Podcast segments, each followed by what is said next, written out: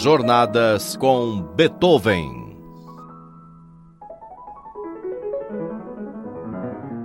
Oi, eu sou Vitor Ramírez e o convido para uma escuta musical. Sinfonia Heróica Segundo Schindler, o primeiro biógrafo de Beethoven, a ideia inicial para a composição de sua Sinfonia Heróica partiu de Bernadotte, o embaixador da França em Viena no ano de 1798. Nessa época, a embaixada francesa era o ponte dos revolucionários vienenses, e segundo testemunhos da época, Beethoven ia lá frequentemente. Em uma dessas visitas, Bernadotte incentivou Beethoven a escrever uma grande sinfonia em homenagem ao general jacobino Napoleão Bonaparte, que vencia batalha após batalha na Itália e era a esperança de acabar com a tirania na Europa. Estava aí lançada a pedra fundamental da Sinfonia Heroica, que foi escrita por Beethoven quatro anos depois, logo após ele assumir seu destino como compositor no seu testamento de Heiligenstadt. E essa sinfonia tem mesmo a grandiosidade da epopeia napoleônica. Com mais de uma hora de duração, a Sinfonia Heróica excede em muito o padrão das sinfonias clássicas devido ao seu desenvolvimento gigantesco, evidenciando o gênio de Beethoven no trabalho com os materiais musicais e nas harmonias ousadas. Partindo deste tema,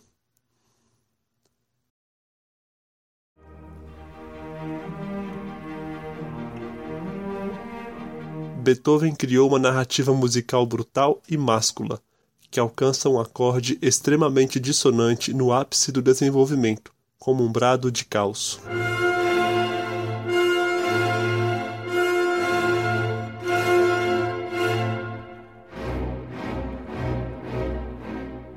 Como na prosa de Hemingway, essa música está despida de qualquer boa educação. Logo em seu início,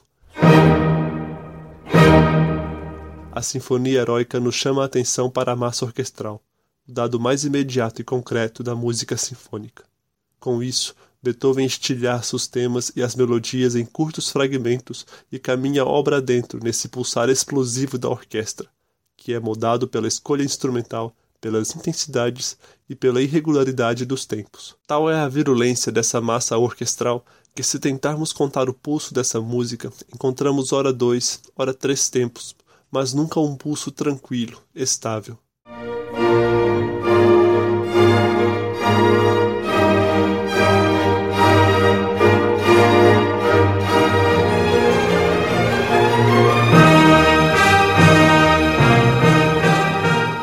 Essa agitação na música é como um brado da orquestra, traduzindo a convulsão que os novos tempos colocavam. Vamos ouvir o primeiro movimento da Sinfonia Heróica na interpretação do maestro Wilhelm Furtwängler.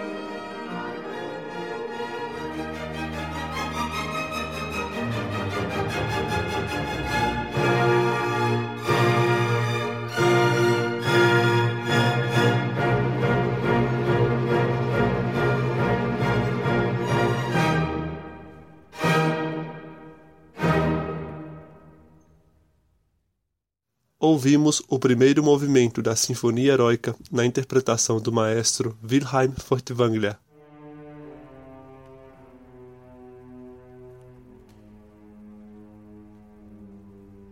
Em 1821, Bonaparte morreu em seu exílio na ilha Santa Helena.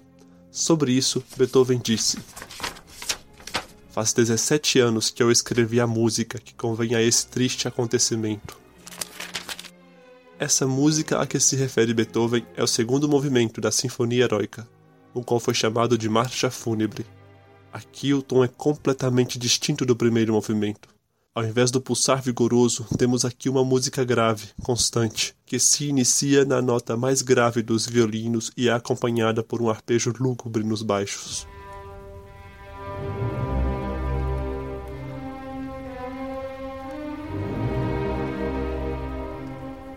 É nesse passo lento que o tema da marcha fúnebre é exposto.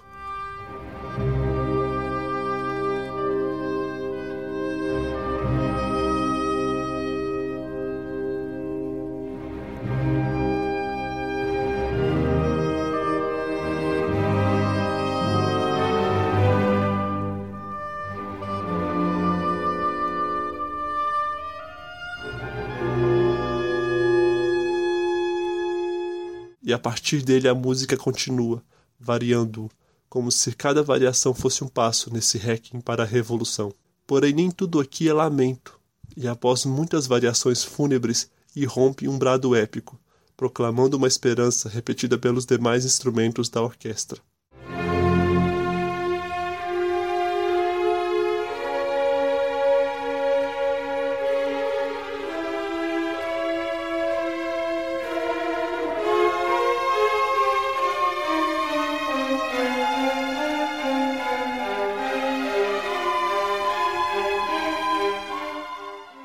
Vamos ouvir o segundo movimento da Sinfonia Heroica na interpretação do maestro Wilhelm Furtwängler.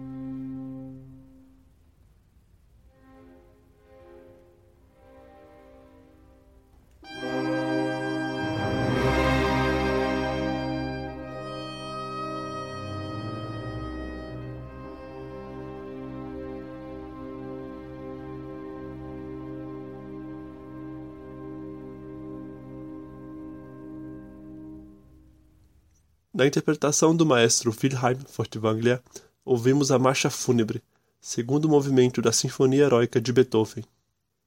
Agora vamos ouvir os demais movimentos dessa sinfonia, que são músicas mais tranquilas para podermos voltar ao mundo depois do emocionante épico vivido nos dois primeiros movimentos. O terceiro movimento é um esquerço, uma dança popular que foi introduzida na orquestra por Beethoven. E o quarto é um outro tema com variações, mas mais simples que a marcha fúnebre que ouvimos antes.